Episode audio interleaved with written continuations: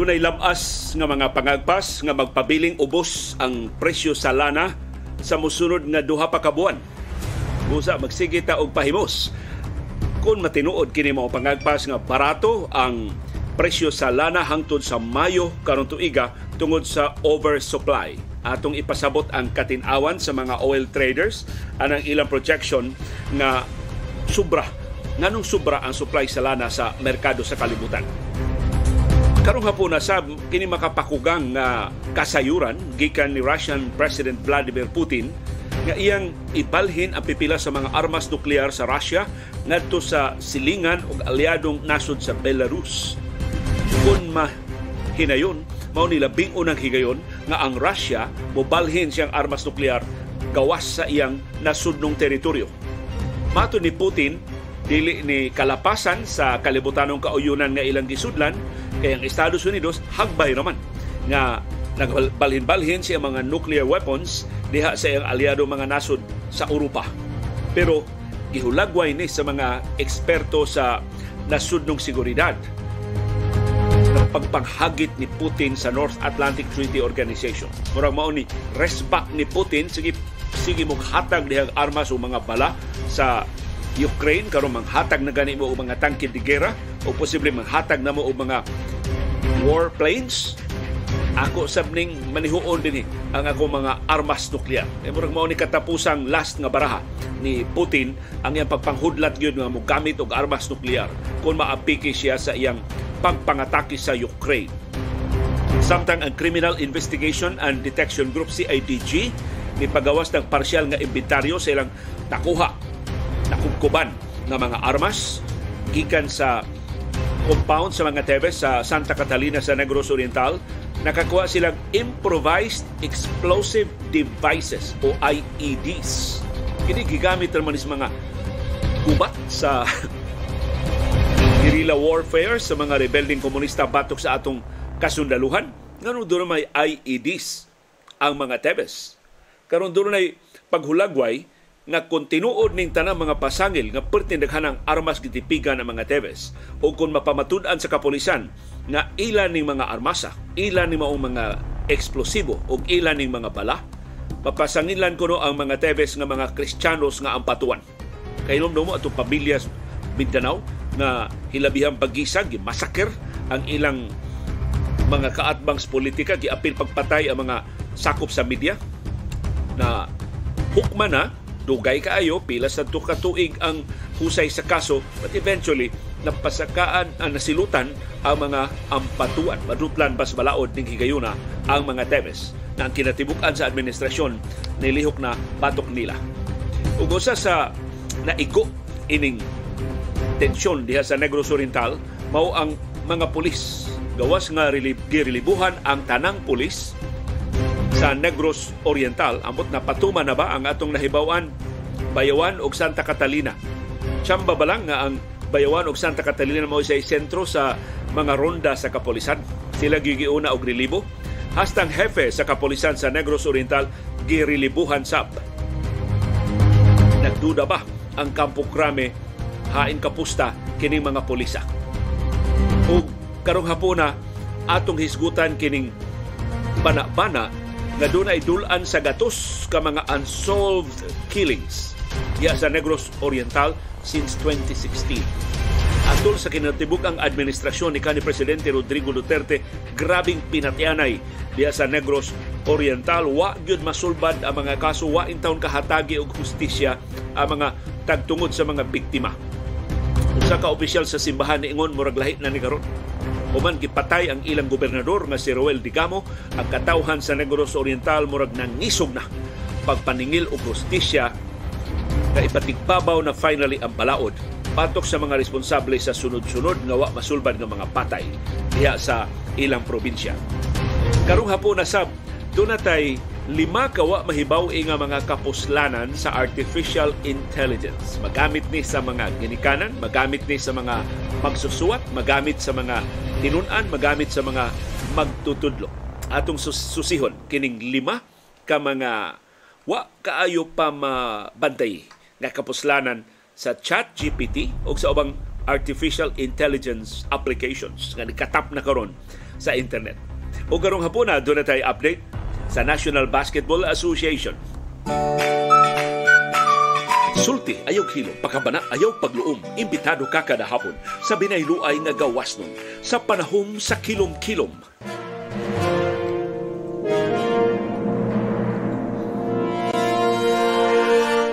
Live gikan diri sa Bukirang Barangay sa Kasili sa Konsolasyon, maayong kilom-kilom. Kanatong tanan, kumusta man ang kainit, kaalimuot, kaigang sa Tibok Adlaw. Karong adlaw, dunay pipila ka mga barangay dinis ato sa Subo labi na kanang na elevated og jutay nga kusog ang huro sa hangin ug maka-neutralize og jutay sa kainit og sa kaalimuot. Ibabaw naman ning among Bukirang Barangay sa Kasili sa Konsolasyon pero dili kay kusog ang hangin mo nang bantang kay mi ni Dr. Iris og ni CB sa grabing ka init og kaalimuot karong adlaw. Sigon sa pag-asa, magpadayon ang init nga hangin gikan sa Pasifiko sa pagdominar sa atong kahimtang sa panahon sa syudad ug sa probinsya sa Subo, sa Tibok Visayas, sa Tibok Mindanao, sa Tibok Metro Manila, sa Tibok Luzon, in fact, sa Tibuok Pilipinas. Easterlies o localized thunderstorms maoy dominante nga mga weather systems dinhi sa ato posible nga doon natin patapata kapag uwan, pagpanugdog ug pagpangilat pero pilion ra gyud kaayo diri sa amo sa konsolasyon o sa amihan ng Subo wa mi nakitang timaan sa panganod o labi ng dagom nga maoy hulga sa pag-uwan. Pero ni pasira ang pag-asa sa posible nga pagbaha o pagdahili sa yuta atol sa severe thunderstorms. Un, giunsa man ninyo pag alkontra ang grabing kainit? Si Dr. Iris diri nagpahimo og kanibitong ice candy gikan sa butong pero para di kayo risgo, wa butangi og asukar, wa butangi og gatas, butong ra jud. Ang, ang, ang unod ra sa butong, ang sabaw sa butong, maoy gihimo nga ice candy. Kamo, unsa man inyong pabugnaw diha? Unsa man inyong panagang sa grabing kainit o kaalimuot? Of course, ang payong, ang kao, ang mga pandong, maoy labing ligo na og barato natong panagang batok sa kainit labi na kadtong manglakaw in town sa daan kadtong doon ay mga trabaho nga anha gid sa gawas direkta silang matandagan sa kainit sa adlaw but as much as possible kaya nato nga direkta tang maigo sa adlaw between 10 a.m. and 3 p.m. Kaniadto 12 noon to 2 p.m. raman to nga peligro ang grabe kainit sa adlaw karon gipalapda na ang pasidaan sa Department of Health gikan na alas 10 sa buntag hangtod sa alas 3 sa hapon. In fact, doon na tay mga viewers nga ganahang manglakaw labi na sa weekend, ingon nila alas 7 buntag, mura nag alas 12 sa udto sa una. Hilabihang kainit na ning higayuna. Mo nang mga dlaw na lang sila og lakaw aron di sila mapagtong di in town sila ma kini bitong ang grabe nga kainit dili ka mahimutang Pero bitaw kag mura kag mag-alingasa, mura kag mabalisa, mura kag mabalaka di ba ko kumhogba, di ba ka ko maluto, parte naman yung initas kalibutan. Mao na ni ang konkrito na ni nga manifestation sa abstract kaayo nga konsepto sa nangaging katuigan wa lang nato tagda sa global warming o sa climate change.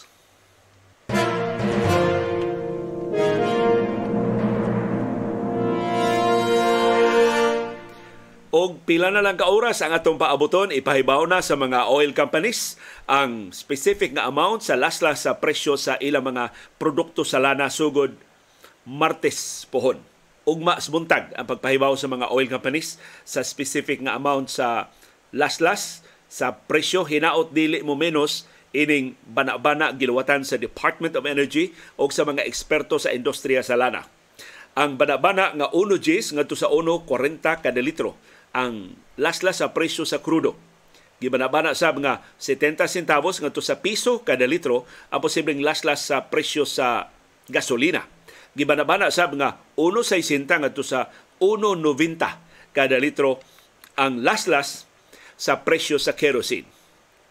Ang effectivity ana alas 12.1 sa kadlawon para sa mga gasoline stations sa Caltex, sa Clean Fuel o ubang mga oil companies. Pero kasagaran sa mga gasoline stations sa Petron, sa Shell, sa Phoenix o uban pa nga mga kompanya sa lana, ipatuman ang laslas unya na sa alasay sa buntag sa Martes pohon.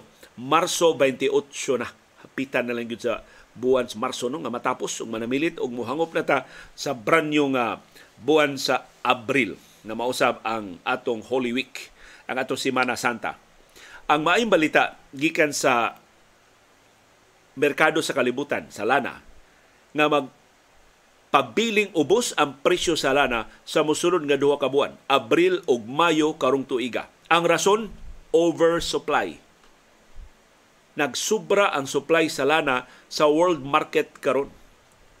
Mangutana ta, ngano ni kalit ra magka-oversupply ang lana? Dili ba ang atog yung problema? Sud na karon sa daghang mga buwan. Mao ang kanihit sa supply sa lana. Kay ang Russia wa na mamaligya og lana ngadto sa mga nasod nga aliado sa Estados Unidos ug sa European Union. Ang OPEC ni laslas sa ilang produksyon. Ang rason ngano nga dunay oversupply mao ang pagdumili sa Estados Unidos pag-replenish sa iyang oil reserves. Giarya sa Estados Unidos ang minilyon ka baril sa mga lana nga iyang gireserba. Just in case doon na krisis sa lana, mukalit lang doon ay disruption sa kalibutan ng supply, doon ay reserba ang Estados Unidos, makalahutay na sila og pila ka buwan. Kay dako kay ng ilang reserba na sila higanting tangke nga naa gilubong sa kabukiran sa kadagatan sa pipila ka bahin diya sa Estados Unidos. Giarya na ni US President Joe Biden ni ato mga higayon nga sulbong pag-ayo ang presyo sa lana. So karon nagsige pa nag-arya ang Estados Unidos wa pa man mahurot ang ilang oil reserves. Pero niingon ang Estados Unidos anam-anamon na nila og replenish. So ang expectation unta sa oil market mao nga ang Estados Unidos mamalit og daghang lana aron i-replenish sa ilang reserves. So, okay ra dili ma masubra ang supply, dili magbaha ang supply sa lana sa merkado sa kalibutan. Nakaroon ingon man ng Estados Unidos nga ang replenishment would take years, dili months. so wa sila magdali, wa sila magapura. So maunay usas mga pasikaran sa kabalaka nga magsubra ang supply sa lana. Ang laing rason ug mao ni kinadak-an nga immediate nga rason ngano nga mo barato ang presyo sa lana sa mosunod nga duha ka buwan, ang OPEC Plus ni pahibaw dili nila laslasan ang ilang produksyon. Mato sa OPEC Plus unsay ilang nahukman nga production level sa 2023 ipadayon nila sa pagpatuman. So bisan ni barato ang presyo sa lana, signal unta na sa OPEC nga nagsobra ang supply. Ug busa mahimo bang ibana ninyo ang inyong produksyon. Niingon ang OPEC Plus di sila manghilabot.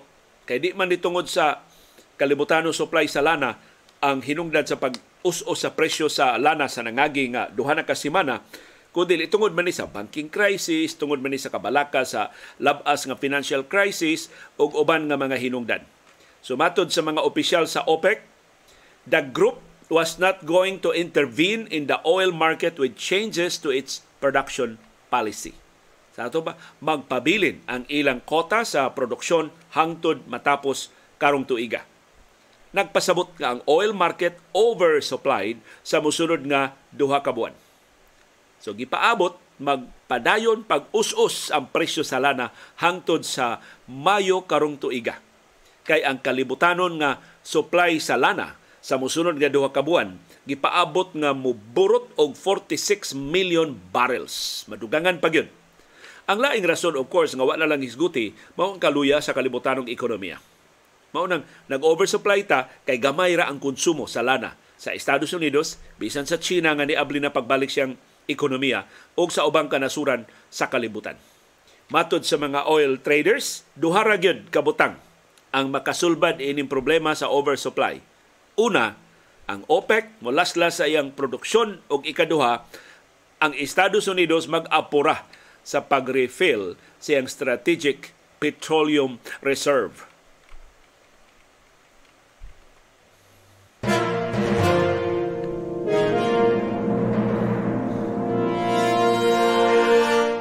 Ni ay posibleng hulga sa kalibutanong supply sa lana Si Russian President Vladimir Putin murag gimingaw og kontrobersiya. Wa ni flop man ang ilang summit ni presidente Xi Jinping. Wa may ni paak sa ilang peace plan. Pagtapos kunuhay sa gubat sa Ukraine pagdeklarar og ceasefire aron makareposisyon ang iyang mga puwersa kay gibugol-bugolan sa Ukraine nagpatugat-tuga ang Russia og lusad og bagong ofensiba ni kagar man kuno dayon. Wa man ka ang Russia wa naman siya igo mga sundao wa naman siya igo nga mga armas so karon gipahibaw ni Putin nga pipila sa iyang mga tactical nuclear weapons iyang ibalhin sa Belarus Matod ni Putin, pasidaan ni ngadto sa ubang kanasuran nga ang Russia dili managana sa paggamit sa iyang tactical nuclear weapons pagsuporta sa ilang kampanya diha sa Ukraine. Ang Estados Unidos nga maoy laing superpower sa mga armas nuklear mabinantayon sa ilang reaksyon sa pahibaw ni Putin. Dakong opisyal sa administrasyon ni US President Joe Biden niingon way mga timaan nga ang Moscow mo gamit sa iyang nuclear weapons. Mato ni Putin dili ni kahibudngan ang iyang lakang. Di ni talagsaon o dili ni kalapasan sa kalibutanong kauyunan nga ilang gipirmahan.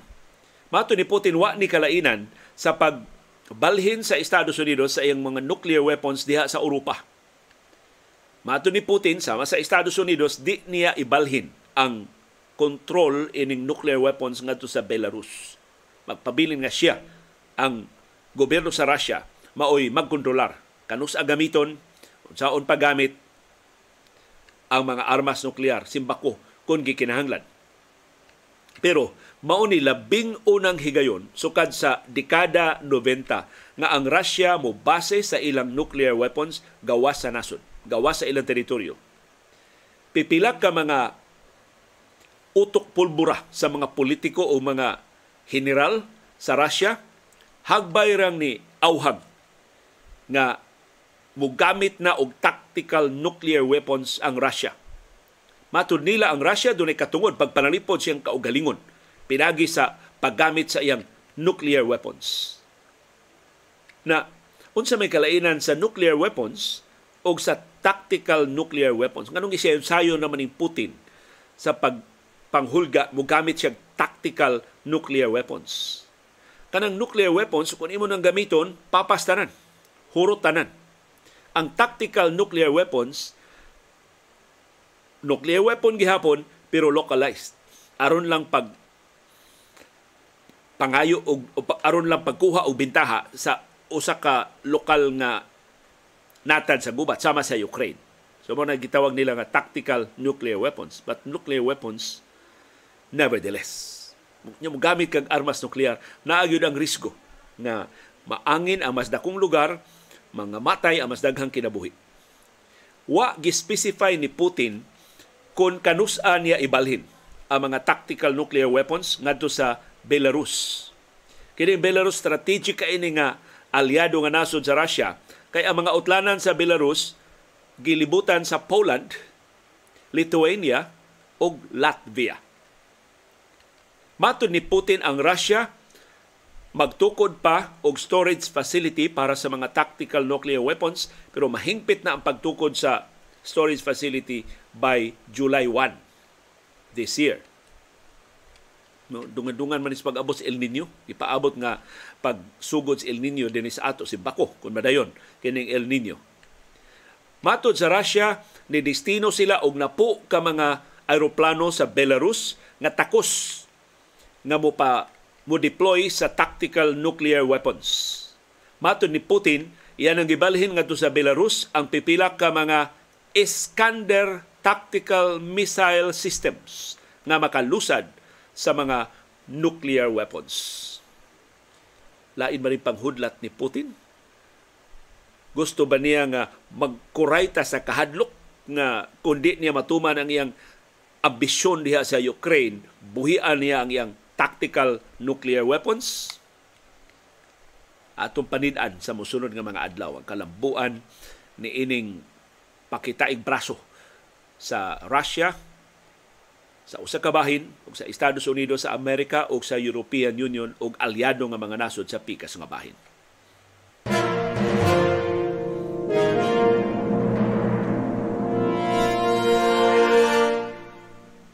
Karong giaprobahan na ni Presidente Ferdinand Marcos Jr. ang resignasyon sa administrador sa Sugar Regulatory Administration nga si David John Tadeos Alba. Doon na tayo pipila ka pangutana ngadto sa SRA. O ngadto ni Alba sa di pa siya mo kanaog sa katungdanan. Giauhag man siyang Senador Risa Hontiveros to speak his truth. Hinaot mutug-an si Albas tinuod nga mga panghitabo sa pito niya kabuan nga pagduma sa Sugar Regulatory Administration. Di pa hinon effective karon ang iyang resignasyon unya pa sa Abril 15. Kay mangita pa si Presidente Marcos og replacement ni Alba. Ngita na siya laing administrador sa SRA. Usi kay ning SRA ha, ikaduha na ni nga administrador sa SRA si Alba sukad nilingkod si Presidente Ferdinand Marcos Jr. sa Malacanang atong udtong tutok sa Hunyo 30. Sa pa siyam kabuan pa, ang Administrasyong Marcos duha na ka SRA administrators ang natangtang gikan sa katungdanan. Pero mahimo ba SR outgoing SRA Administrator David John Tadeos Alba. Doon naman kuno sila yung mga parinti nga tigpaminaw nato nga ni Adenis sa Subo mahimo bang imong ipasabot unsay papel sa SRA ining nabisto na karon ni Senador Risa Hontiveros nga Malacanang sponsored sugar smuggling. Kay kana kung termino ni Hontiveros nga government sponsored sugar smuggling, murag lapad na na. Di man ang SRA mo nag-sponsor ani, di man ang DA mo nag-sponsor ani. Ang nag-sponsor ani ang Malacanang si Executive Secretary Lucas Bersamin o si Presidente Ferdinand Marcos Jr. Unsa may papel sa SRA ini? Ang SRA gitukod precisely to regulate the sugar industry nganong ang kaniyang man karon mo nagpalusot ining mga importasyon. Pananglitan, ako ning suat sa kong kolom sa Freeman. Nahibaw ba ang SRA nga bisan sa wa pa nila permahi og ipublikar ang Sugar Order number no. 6 nga nagtugot sa importasyon sa 440,000 metric tons sa asukar karong tuiga. Nidunggo na sa pantalan sa Batangas ang 5,000 metric tons nga asukar gikan sa Thailand. O nagpaguryo-guryo ang SRA o giblind gyud sila sa Malacañang. Kung nahibaw ang SRA sa pag-abot na sa 260 ka 20-footer nga containers sa imported sugar adtong Pebrero 9. Unom ka adlaw sa wa pa ang publikasyon sa sugar order adtong Pebrero 15. Unsa may gihimo sa Sugar Regulatory Administration? Hinaut dili ihikaw ni Alba ang tubag anang lehitimo nga pangutana kay tinuod sila may regulator sa sugar industry unsa may lagihimo ini klaro kay palusot Nisuway ba ang SRA sa pagpakisayod nganong mas sayo ang importasyon sa way pagpaabot sa ilang sugo sa SRA? Gialerto ba sa SRA ang Bureau of Customs sa posibleng kaso sa smuggling? Kaya ang mga importasyon sa asukar nga wa ibase sa sugar order are technical, technically smuggling. Sa laktod, gihimo ba sa SRA ang ilang trabaho o nagpalingog-lingog na lang pagkahibaw nga ang Malacanang mo'y nag-apura sa importasyon. Palihog, outgoing Administrator Alba tubaga kini mga pangutanaha. Lain nga angay ipasabot ni Alba. Nganong niyango man ang SRA sa memorandum na ilang nadawat gikan ni Agriculture Senior Undersecretary Domingo Panganiban adtong Pebrero 27 nga nagsugo sa pag-release sa kontrabando sa asukar. Na murag natubag na ni ang mga pangutana kay ang nahibaw ni Senador Hontiveros wa mo perma si Alba sa clearance ining asukar mo nang natanggong hangtod karon diha sa pantalan sa Batangas. So isog-isog ni sa Alba ha kung tinuod nga wa siya mo perma February 27 pa ang memorandum ang sugo nga gipirmahan yung Senior Undersecretary Domingo Panganiban para ni Alba, para sa SRA. Wa niya ipatuman. Sa ato pa, dulan duha ka na nga natanggong kanang asukar diya sa Pantalan sa Batangas. Kuya, giulmigas na na diha sa Pantalan. Ikaduha, nganong nisugot man ng SRA sa sugo ni Sebastian sa samang memorandum nga imbes sa naandang public bidding sa import quota licenses gipili ng daan ang tuto ka importers nga mao'y makasipong sa 440,000 metric tons nga komprahon karong tuiga. Kay mo man naandan sa SRA, doon ay public bidding nga ipahigayon sa mga import quota licenses. Kung kaniadto, tag 10,000, 20,000 metric tons ra na kada importer. Karon porte na kuha. Tulo ra ka importers ang gipili sa Malacañang. Tag labing menos 100,000. Tag 100,000, 100,000 ang duha ka importers ang balanse na 240,000 metric tons sa usa lang ka kompanya. Nganong nisugot man ang Sugar Regulatory Administration. Majamsyatan sila sa pagpahigayon untag public bidding sa allocation sa import quotas. Laing pangutana, nganong ang SRA wa man mo baraw ni panganiban nga klaro nakalapas sa ilang gahong pagduma sa mga importasyon sa asukar. Nganos panganiban, pabot-buot ra magsulti nga ako'y nisugo sa SRA nga gihatagan na mo go signal ang All Asian Counter Trade o katong laing duha ka mga importers nga import na mo. Nganong wa man kapahinomdom ang SRA ni Panganiban nga angay ipaagi sa SRA board og di magbuot-buot silang Executive Secretary Lucas Bersamin og bisan si Presidente Marcos pagtugot sa importasyon og pagpili sa ilang paborito nga mga importers. Sus kanindot ka ano kung dunay kaisog si alba pagtubag ini mga pangutanaha? Nakamatngon ba ang SRA nga mura silang pahoy nga gawas nga gilaktawan sa importasyon mao pagyugisugo sa pagpalusot sa nga lisbo nga mga transaksyon? Kung mao, di kahibod nga nga nitaas ang blood pressure ni Alba. Pero no, tuna tay maayong balita ngadto ni Alba. Nakasiguro ko nga tambagan siya sa iyang mga doktor na makatabang sa iyang kahimsog ang paglimpyo sa iyang konsyensya. Gamong isugyot, mga hasmig sugyot, ang unang lakang paglimpyo sa iyang konsyensya mao ang pagtubag ining yano kay nato nga mga pangutana.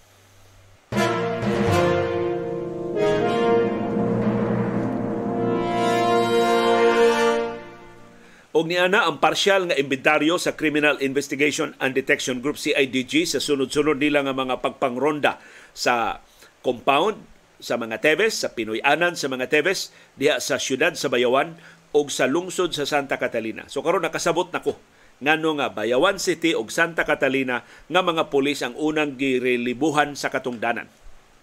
I don't know, girilibuhan basab ang Dumaguete, girilibuhan basab ang ubang lugar, pero Bayawan o Santa Catalina ang una yung girilibuhan. Kay karon mao day Pinoy-anan sa mga Tebes. Naa day mahimutang ang ilang dagko nga kaptangan diha sa Bayawan City o sa lungsod sa Santa Catalina.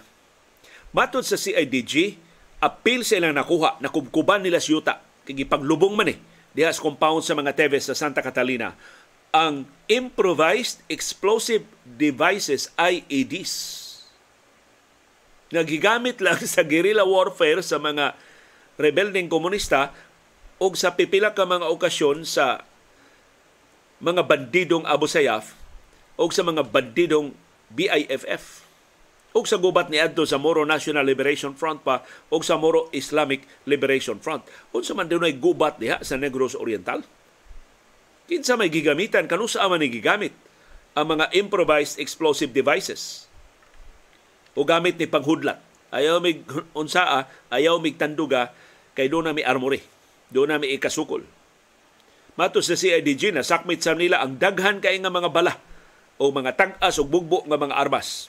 Sud sa compound nga gipanag-iya sa kompanya nga gipanguluhan sa ganhi gobernador sa Negros Oriental nga si Pride Henry Teves.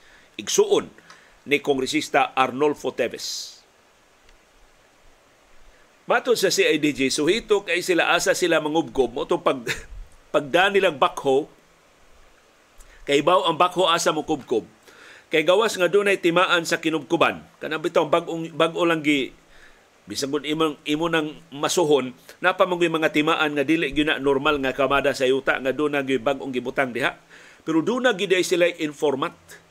O ang ilang informant, usa sa gisugo sa mga Tebes, paglubong ini mao mga armas. Susuhito kayo. Hain gilubong ang mga armas.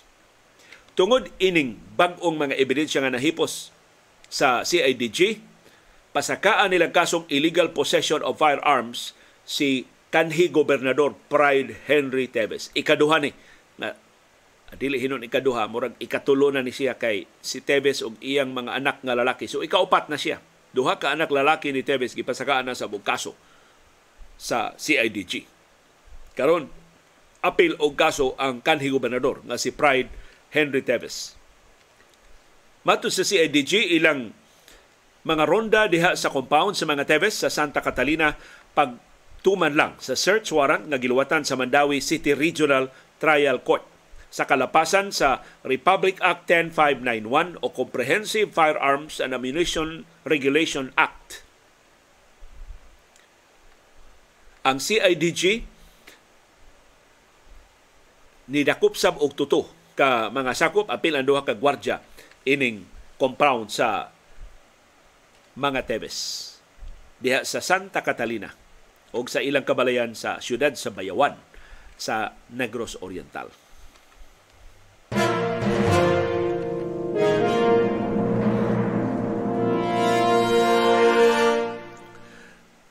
Usa nato ka higala sa CIDG dinhi sa Subo ni text nako nga liho kami may naglihok diri Negros Oriental.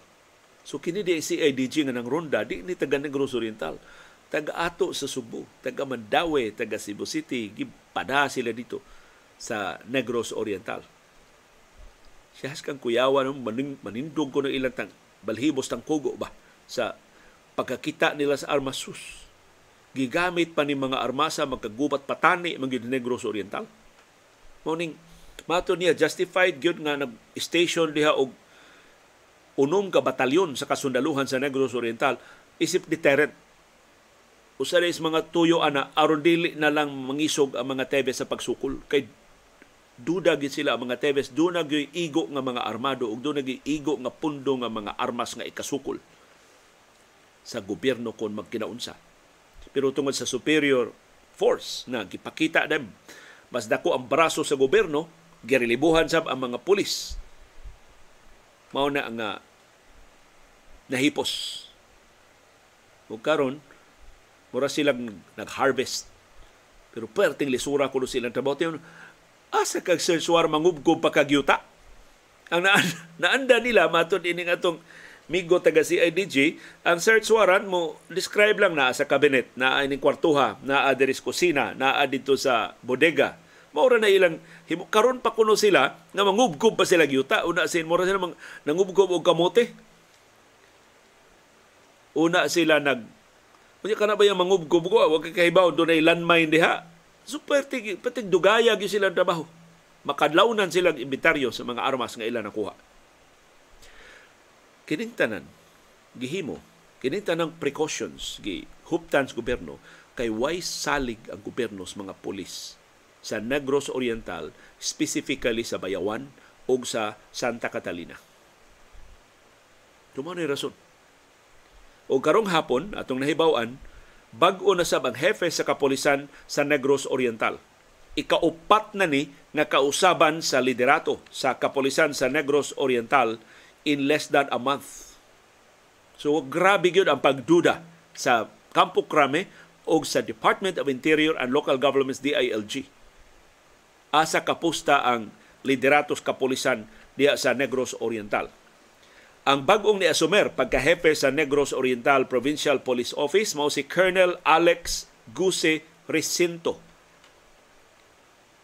Ang girilibuhan mao si Colonel Rinaldo Lizardo. Girilibuhan si Lizardo, gipulihan siyang Recinto duha ka semana human sa pagpusil patay ni Gobernador Roel Digamo sud sa iyang compound sa lungsod sa Pamplona sa Negros Oriental atong Marso 4. Kung mahinumduman, atong Marso 17, ang Campo Crame ni tangtang sab sa hepe sa Police Regional Office sa Central Visayas si Brigadier General Jerry Beris. So posible ba? Nahastas Beris gipasanginlan nga tuwa ka postas pikas dias Negros Oriental. Mo ditos Beris pagkahitabo ni Digamo nag-press release dayon tuwa na ko sa Negros ako'y nanguna-una sa operasyon pero wa ma-impress ang Campo Crame gitangtang si Beris human pila ra siya kabuan gikan sa pwesto ang nipuli ni General Beris isip hefe sa Police Regional Office din sa Central Visayas mao si Brigadier General Anthony Aberin. O si Aberin mo ni preside sa turnover sa liderato sa Negros Oriental Provincial Police Office sa Negros Oriental. Si DILG Secretary Benhor Abalos niingon iyang gisugo ang pag-ilis, pagrelibo sa tanang mga polis sa Negros Oriental isip kabahin sa paningkamot sa gobyerno pagpahibalik sa kahusay o kalinaw sa probinsya o karon pagkuha pagbalik sa pagsalig sa publiko ngadto sa mga polis.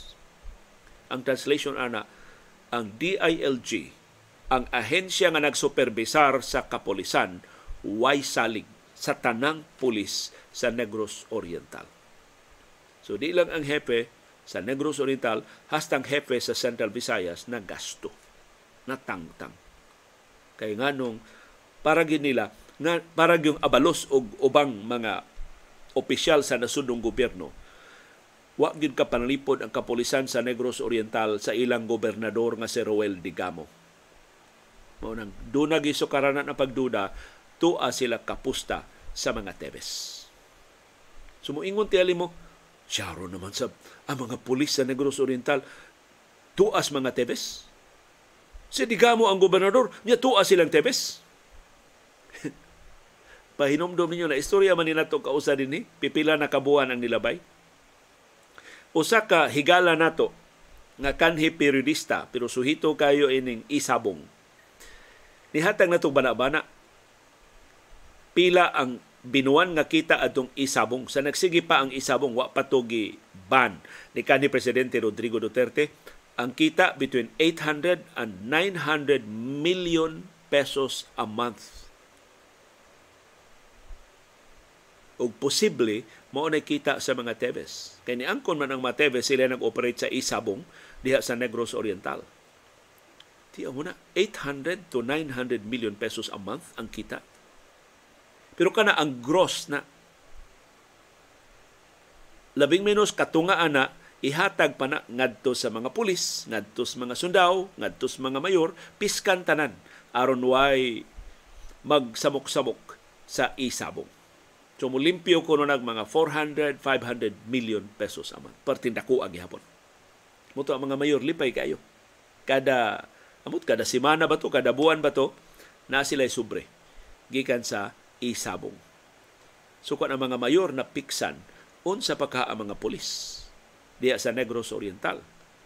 Ug kung ikay pulis, makadawat ka og bantal nagbugdo ka ig sobre kada buwan. Di ka ka makalimot nga ang imong trabaho mao ang pagpatigbabaw sa balaod. Ug adto na ka mo sa naghatag nimo sa bugdo ka ig sobre kada buwan.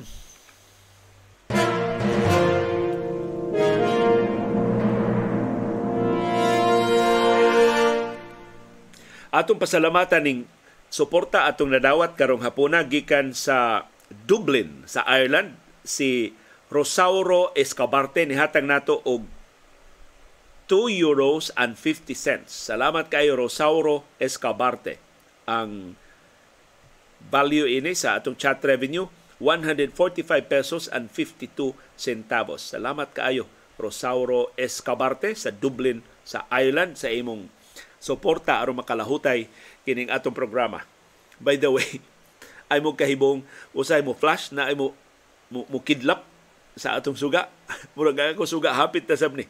So mangita na sad ko og uh, bag-ong suga kay pila naman sa katuig ning atong mga gamit. Mabito kani adto sa mga trabante pa Miss DYAB. Maadtan ba sa imong programa mapaong ang mobilya?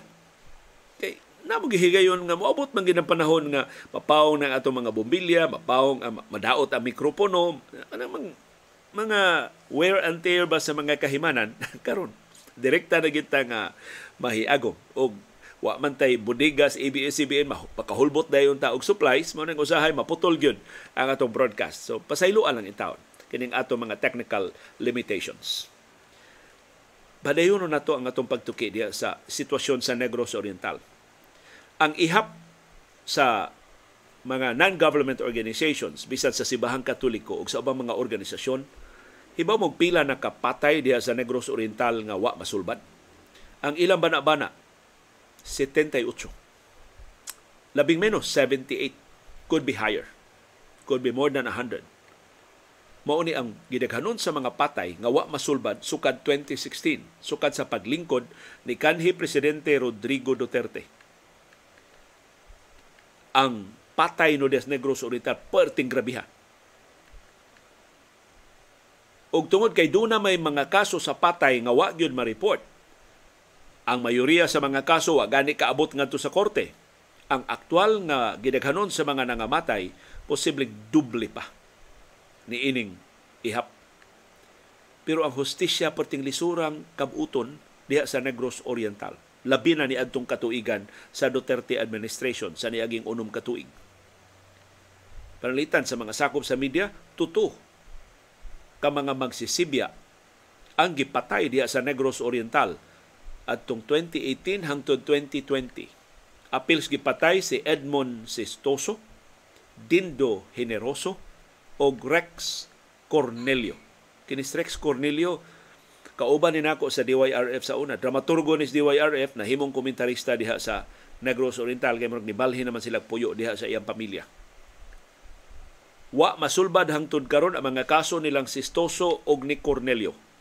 Samtang tuto ka mga polis ang gidakop kay gipasangil lang mo nagpatay ni Generoso. Sigon sa byuda ni Gobernador Roel Digamo nga si Mayor Janice Digamo sa Pamplona sa Negros Oriental, his lisod jud kaayong kabuton ang hustisya bisan para sa iyang bana nga gobernador.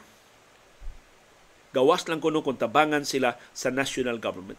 Kay kung pasagdan kuno sila diha sa Negros Oriental, maglisod gyud sila og pangayog hustisya ug ang gidaghanon sa mga armas o mga eksplosibo o mga bala nga nakuha sa mga Tebes makapalili nato sa rason sa kahadlok sa mga mulupyo sa Negros Oriental. Matod ni Mayor Janice Digamo, Allow me also to express this. The message I want to amplify is that I think DENR should be investigated as well. Sus ang mga nasunong ahensya sa gobyerno des Negros Oriental angayan sab kunong imbestigahon. Gawa sa DNR DAR, the Department of Agrarian Reforms should be investigated thoroughly because there are so many incidents of killings where land is the cause. Daghan kuno kay patay tungod sa yuta. DNR should have something to say, but they'll just end up saying you'll have Arnie kill us. Kada higayon ko nung atuon sila digamo, ang DNR, nga naman eh. Nga nung gitugutan man na ninyo, mausab ng mga dokumento sa mga titulo sa yuta. Moingon lang ko nung taga-DNR, patyon ming Arnie. Pasabot si Arnie Tebes. Si Arnolfo Tebes, ang kongresista. So kini si Digamo sa kaisog atong Digamo, why nahimo? Pagbadlong So ang wa himo as gobyerno sa una mahimo na ba karon nga namatay na si Digamo.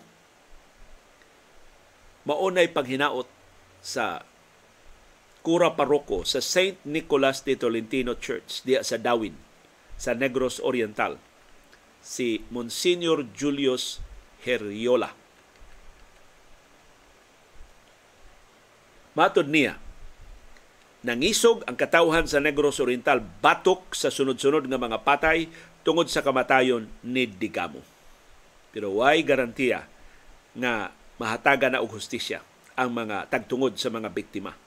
Pero maayo ko ni nga sinugdanan na ang katawhan finally ni sulti na. Dili openly, hadlok pa man sila, kay wa pa may siguro kung mabadlong bagyod na ang armadong mga grupo diha sa Negros Oriental, pero karon nga doon na konkrito nga mga lakang sa paghipos sa illegal nga mga armas and hopefully musunod din ang pagbungkag sa private army diya sa Negros Oriental hinaut mangisog mo barug na ang katawhan Matod sa pari, people were afraid. It's natural because anyone can get murdered and the killings remain unsolved.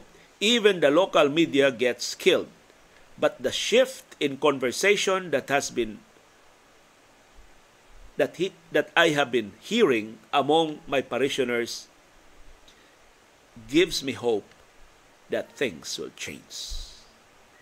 So ang iya ko ng mga parokyano ni sugod ng istorya magsugod ng pakabana. So ingon ni Monsignor Heriola, ang kamatayo ni Digamo mao nakatandog sa katawhan.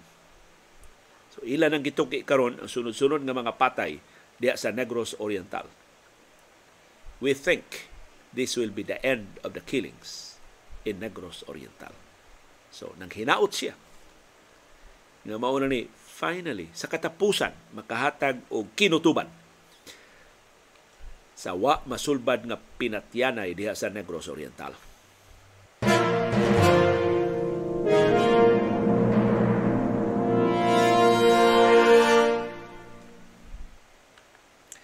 Og sa di pa mo mabugatan kayo magsige tag hisgot dinhi sa mga krimen o mga kasos patay, ni ay lima kawa madiskubrehe nga kapuslanan sa artificial intelligence labi na sa chat GPT.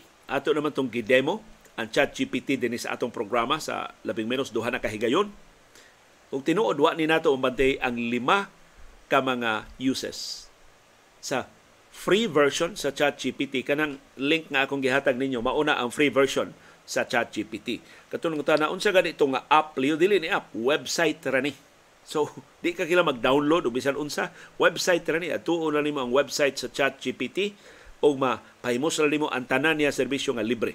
Wa ni bayad unsa ni ang five undiscovered uses sa Chat GPT nga free version. Number one, mahimo siya nga spell checker o grammar checker. Karon daghan kay mga applications nga mo korehir sa imong grammar pero pabayran, dili libre. Ang Chat GPT libre. Nagduda ka sa imong in English. Nagkinahanglang improvement Nagduda ka dun, nag-agree ba ni ang subject o predicate? Unsa man ni akong verb, sakto ba ni? Plural o singular? I-copy and paste na, ibutang na sa chat GPT, siya bahala. Iyang koreksyonan ang spelling, iyang koreksyonan ang punctuations, iyang koreksyonan ang grammar. Why ba yan? Mo na unang kapuslanan sa chat GPT. Susunod higayon magduda mo sa inyong gisuwat, Adto mo sa website sa ChatGPT, i-copy and paste ng inyong suwat. Ingna ang ChatGPT, please improve the following text. Kunya i-enclose sa quote-unquote, sa quotation marks, ang text. Tubagon mo within seconds sa ChatGPT with the improved version sa imong suwat. Of course, mahimong dili ka mo tuo. Para nimo, mas nindot man to ako sinuwat. Ayaw tuohi ang ChatGPT. Pero kung para nimo, sakto da, nasayop ko sa akong gigamit nga verb da ni mas nindot ning po mas nindot ning structure sa sentence sa ChatGPT oh, by all means pero imo nang idea gi-improve ra na sa ChatGPT wa ka mangupya so kini ChatGPT mura lang gini siya og writing assistant pero why bayan ako pasabot nga mo usa sa mga popular kaayo nga mga applications nga mo improve sa imong grammar kanang Grammarly doon na bayad dili na siya libre ang ChatGPT libre. Ikaduha, ang ChatGPT posible nimong mahimong translator. Na nakadiskubre na ta ini ang ChatGPT mahimong mutubag nimong binisaya. Kung mangutana kag tinagalog, ang ChatGPT mutubag nimong tinagalog. Mangutana kag Espanyol, ang ChatGPT mo tubag nimong Espanyol. Kaya tingilingigay ni ChatGPT. Sa latest count, mura og kapinas gatos ka mga languages ang nakamauhan sa ChatGPT. Timan ni kini ChatGPT, si Elon Musk pa ba yan nagtukod, usas nagtukod ini? Ya open ni kani adto. Wa pa ni di pa ni negosyo. Ang mga developers, de voluntaryo pag-contribute ani. Mao ni nga dugay na kini trabaho sa ChatGPT. Karon lang ni bag-o nila gi-close o ginegosyo na kay nagkinala man sila og dugang kwarta. Mo ang Microsoft ni tampo na og 10 billion dollars ini. So ang Microsoft mo nakapahimo sa ChatGPT, dili ang Google, dili ang Facebook, dili ang Apple, na karibal nga mga kompanya. So, ang translation sa ChatGPT mahimo nga imong i-modify depende sa imong requirement. Mahimo kang mo suggest og modifications. Mahimong imong usbon ang tone ug ang style sa iyang translation. Gawa sa lahi sa ubang mga tools na dili mo take into into account sa cultural connotation. So imong explikaran ang ChatGPT sa amo dili ni maayo ang imong gisulti, dili ni katugutan iyang usbon. Pasabto nimo sa imong kultura o sa inyong taras diha sa inyong mga lugar o sa inyong kompanya. Ikatulo, ang ChatGPT is a great tool for making recipes for food. Ato na rin nasuwayan. Gihimuan tag recipe sa ChatGPT sa adobo. Mahimo ra gyud na ang ChatGPT imong pangayuan og iya unsaon pag-bake og chocolate cake. Nya hatagan lang nimo additional information unsa gusto nimong isagol pa. Ang ChatGPT maka-generate og cooking recipes, step by step nga cooking recipes. Number four, ang ChatGPT motabang nimo paghimo og moto o brand name sa imong kompanya, sa imong produkto, sa imong kausa, sa imong kalihukan. So, usahay ba mo ni labing lisod? Kana bitaw maghimo kag moto, maghimo kag slogan, maghimo kag title, maghimo ka og ngan sa imong produkto, ang ChatGPT maayo kaayo ana. Mahimong gamiton ang ChatGPT para sa brainstorming session. Imbis mangutana ka pila ka tao pangutana ang chat GPT muhat dili usa may mo siya muhatag nimo lima may mo muhatag siya napo may mo gani mangayo kag 20 ka mga suggestions. Ang chat GPT partingilingiga tibok internet ba ya ang iyang tinubdan so gusto ka mungan sa imo bag-ong negosyo pangutana ang chat GPT ug ikalima o kini para sa mga ginikanan ang artificial intelligence makahimog mga istorya para sa mga bata. So kung nahutda na kadihag libro nga imong basahon pagpakatog sa imong mga bata, maayo kaayong mutabang nimo ang Chat GPT. Ang Chat GPT dunay katakos sa pagsuwat og libro, pagsuwat og mga sugilanon, pagsuwat og mga balak, pagsuwat og mga editorial, unsa pagkaha ang mga fairy tales. Maayo kaayo ang Chat GPT mohimo og mga fairy tales Kay para ra sa mga bata ang mga fairy tales nga di katuuhan mo'y labing maayo nga mga fairy tales nga makapahinanok nila sa ilang pagpahuway sa kagabhion. So good luck sa inyong pagdiskubre ining lima kawa pa kayo mahibaw nga kapuslanan sa artificial intelligence na ang labing maayong bersyon mao ang Chat GPT nga libre ninyo magamit diha sa ilang website.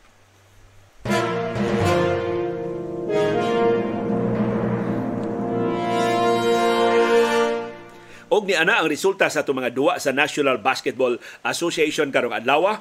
Ang Atlanta Hawks ni daog batok sa Indiana Pacers 143-130. Ang Brooklyn Nets ni daog batok sa Miami Heat 129-100. Si Michael Bridges mao nakascore og 27 points ug ang Brooklyn ni putol sa ilang lima kasunod-sunod nga kapildihan. Ang Denver Nuggets ni pilde sa Milwaukee Bucks. Mao ni ang sangka sa duha ka mga top teams sa Eastern o sa Western Conference. Ang Bucks mo number one sa East, ang Nuggets mo number one sa West, daog ang Nuggets 129, batok sa Bucks 106. Ang duelo nilang Nikola Jokic o ni Yanis Antetokounmpo ni sangpot sa tabla. Pulo sila dunay tag 31 points pero si Nikola Jokic maoy nangu sa kadaugan siyang team batok sa Bucks. Ang Phoenix Suns sidaog batok sa Philadelphia 76ers 125-105. Si Devin Booker ni score og 29 points. Og giputol sa Suns ang ilang tuto kasunod-sunod nga kapildihan. Ang Sacramento Kings nidaog batok sa Utah Jazz 121-113 usa na lang gyud kadaog ang kuwang sa Kings aron nga makasud na sila sa playoffs ngoy labing unang higayon makasud sila sa playoffs in 17 years. Samtang ang New Orleans Pelicans sidaog batok sa Los Angeles Clippers 131, 110. So, pildi na sab.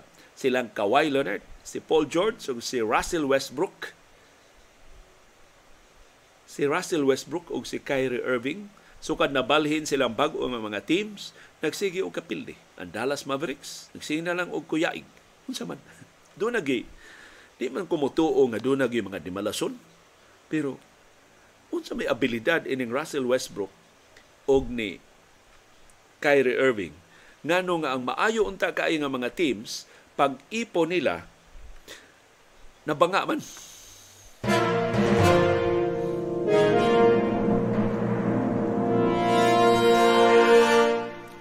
Og niana ang reaksyon sa pipila nato ka mga viewers sa pipila sa mga isyu nga atong natuki dinhi sa atong programa. Mahitungod sa presyo sa bugas kay ni saka man og dos ngadto sa 5 pesos kada kilo ang presyo sa bugas dito sa Metro Manila. Nangutana sa atong mga viewers kung ni saka basab ang presyo dinhi sa ato. Matod ni Gloria Hamelo Kabiluna bag-o ra ko nakapalit og ganador ni saka og 5 pesos o ni kasa ni saka og 1 peso. 51 pesos na per kilo ang ganador dinhi sa ato sa Subo.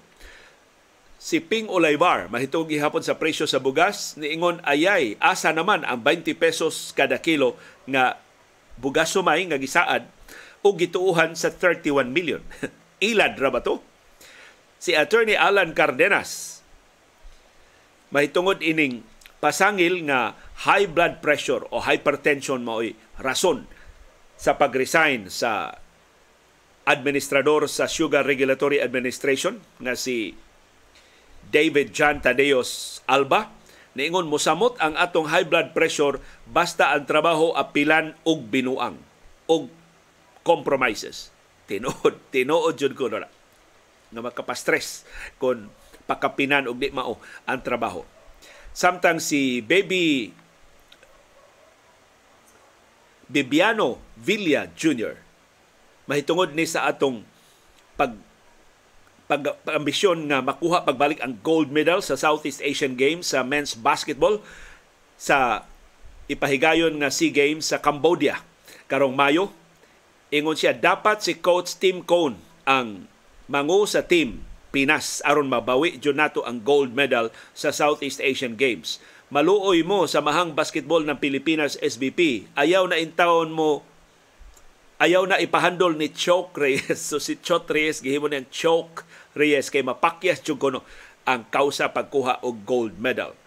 Samtang si Rosalina T ni padayag og kasubo sa kadako sa gasto og sa kaway klarong trabaho sa atong mga sakop sa Kongreso, ang laki ng gastos ng taxpayer sa mga kongresista pero mga self-serving lang. Ito ang dapat i-amend ng gobyerno. Malaki pa ang sahod, mas malaki pa ang mga benepisyo. Tinuod, eh, makalilisan kayo ng sweldo o benepisyos mga kongresista. Samtang si Francisco Pielago Jr., Mahitungod gihapon sweldos mga kongresista, grabiha kadagko deg sweldo ni mga kanahan. Unya maglabaw ang bakasyon kaysa trabaho. Unya ang mga nagsweldo nila nagantos in town sa mumhulang nga suhulan nga ilang gidawat. Sakas saktuha sa inyong mga opinion.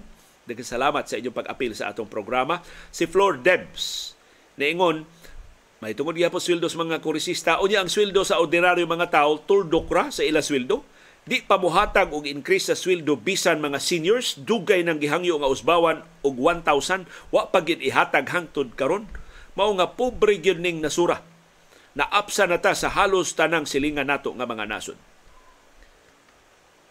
og sa iyang bahin si Daniel Santa Maria niingon sa ila na lang tanan padong ang atong buhis pero ang resulta wa ginahimo nga kaayuhan sa nasod puro lang para sa ilang kaugalingong interes o pamulitika wa uroy sila gabay. Si Molly Angus, may tungod ni chat GPT ang iyang opinion, grabiha kaayo anang chat GPT. Oy, I forgot where in the Bible nga niingon si Jesus Christ nga I did not come for peace but for sword. Then ni-ask ko sa chat GPT, pastilan.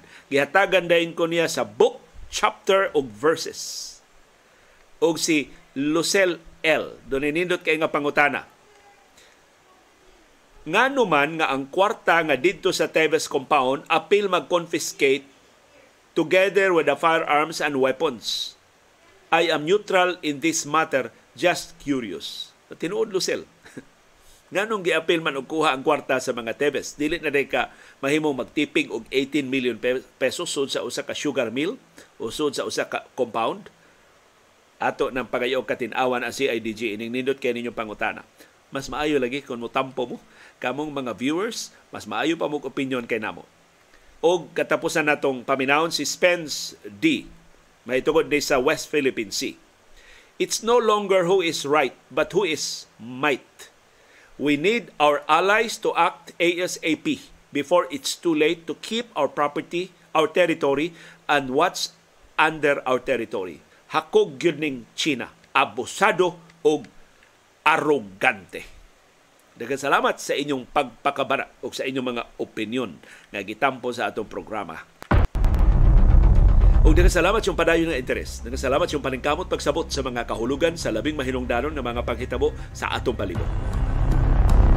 Labaw sa tanan, nagkasalamat yung paggahin o panahon, paggasto og kwarta, pagpalit og internet data, paghupot og ali agwanta, aron pagtultol ining atong bagong plataporma o aron paglili ni ining kabos og dili takos ng panahon sa kilong-kilong.